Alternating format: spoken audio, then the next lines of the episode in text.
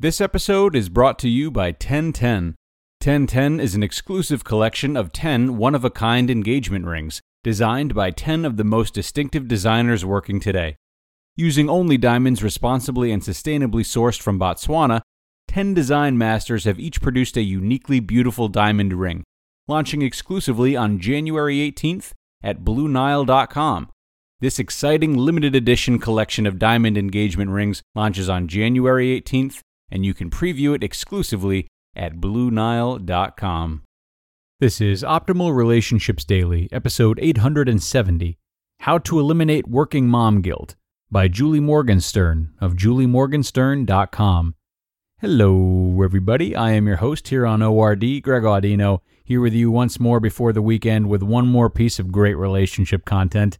Today we're going to be learning about parenting once again, and our author Julie Morgenstern will be sharing some very interesting conclusions from a study regarding work life balance of parents and how their children perceive it. I think this will be an eye opener for a lot of people, and I'm excited to narrate it to you. So let's get right into it and start optimizing your life. How to Eliminate Working Mom Guilt by Julie Morgenstern of juliemorgenstern.com. Ginny loved her work. A vice president of marketing for an ad agency, in many ways her work defined her. She found the chance to innovate and solve problems for clients incredibly stimulating, energizing, and satisfying. Creative work ignited her soul. Her ambition was to develop an impeccable reputation in her field and perhaps one day to start her own firm. Her work ethic, of which she was very proud, led her to say yes to many projects and do whatever it took to deliver excellence. Yet, Ginny's passion for her work made her feel guilty. It took time away from her kids, 7, 11, and 13, and often distracted her when they were together. Her brain was constantly churning with work challenges. It was hard to turn work off at night and on weekends. She wondered constantly if she should put her goals and passion on hold to be a better parent for her kids. Ginny's question, to work or not to work, is emblematic of a struggle that many parents face. We find satisfaction in our work, but we worry that it keeps us from spending enough time with our kids. Ellen Galinsky, president and co founder of Families and Work Institute, has been studying this and many other aspects of work and family life for decades. Observing this phenomenon of guilt, which exists despite the fact that not a single study, nope, not one, concluded that moms or dads working has a negative impact on children, Galinsky had an innovative idea that might settle matters why don't we see what kids have to say? In the late 90s, she and her team conducted a landmark study called Ask the Children to explore kids' perspectives on working parents. Surveying over 1,000 children ages 8 to 18, Galinsky asked both parents and children a series of questions about how they felt about their parents working. Her findings were not only fascinating, but incredibly liberating. Here are three of the biggest insights. Number one, it's not whether we work, but how we feel about work that impacts kids. When we feel conflicted about working, we are often reluctant to share how much we love our jobs. The guilt we feel departing in the morning leads us to say things such as, I wish I didn't have to work. I hate to leave, but mommy or daddy has to work. If I don't go to work, we won't be able to afford toys, games, new clothes, etc. Inadvertently, we're sending a message that leads kids to think, my parents hate working. They're only working because of me. Number two, when adults and kids were both asked what kids would most like to change about their parents' work lives, the contrast in answers was startling. The majority, 56% of parents, thought that their kids would wish for more time with them. Yet, only 10% of kids actually chose this answer. What most kids actually wanted, 34%, was for their parents to be less stressed and tired from work when they were together.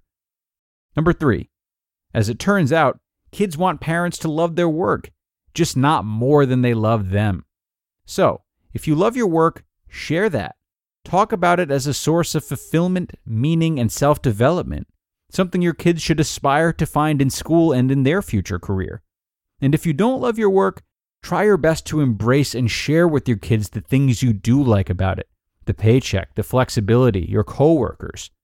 Your sense of choice will relieve your kids of the burden of thinking that you are only working this miserable job because of them. Your relationship to your work serves as a role model to your kids. Work is an integral part of the human experience. Finding work you love, making a contribution to your community, and earning money to support yourself and those who depend on you are incredibly valuable life skills to impart on your children. Whether you work out of necessity, passion, or a combo of the two, extract guilt from the equation. Guilt about work is nothing but mental clutter that only serves to steal additional time and energy from being present for quality time with your kids and for yourself. And as we now know, that's all our kids truly want. You just listened to the post titled, How to Eliminate Working Mom Guilt by Julie Morgenstern of juliemorgenstern.com. This episode is sponsored by Apostrophe, a prescription skincare company for people that are ready to take their acne seriously. Fill out Apostrophe's quick online questionnaire about your skin concerns and medical history, snap a few selfies, and the dermatologist that Apostrophe pairs you with responds with a customized treatment plan. Apostrophe even offers topical and oral medications, so you can treat your acne from the inside out and the outside in. I find the one on one kind of experience and individual attention really go a long way for me. It's just easy to feel confident with Apostrophe, unlike going to the pharmacy, picking something off the shelf with no guidance and just hoping it works. So to get started, just go to apostrophe.com slash ORD and click begin visit then use the code ORD at signup and you'll get $15 off your dermatology visit. That's A P O S T R O P H E dot com slash ORD and use that code ORD to get your dermatology visit for $15 off. And we thank Apostrophe for sponsoring the podcast. An extremely compact post today from Julie and a very enlightening one. I really enjoyed the findings from the study she referenced, and I imagine it will lift a weight off the shoulders of many parents. Yet it might not, because I would venture to guess that many parents that feel as though they should be working less are making a mistake that we all make in many areas of life, and that is putting our own values and priorities on other people, assuming they share the same sentiments. We think our children want us around more because we want to be around them more because we realize our time with them as youngsters is precious and fleeting. They, on the other hand, cannot grasp that, and therefore are not as preoccupied with the amount of time, but rather the quality of it. So I love this post not only because of the surprising conclusions, but because it serves as a great reminder to take time and seek the values and opinions of those that our choices are affecting, rather than putting our own beliefs on them even if they are kids and we feel we know what's best for them in the long run. That takes us to the end of this wonderful ORD segment, my friends. Thank you so much for being here. I am wishing you the most wonderful weekends, and I will look forward to seeing you on Monday, where we start a new week of great content and where your optimal life awaits.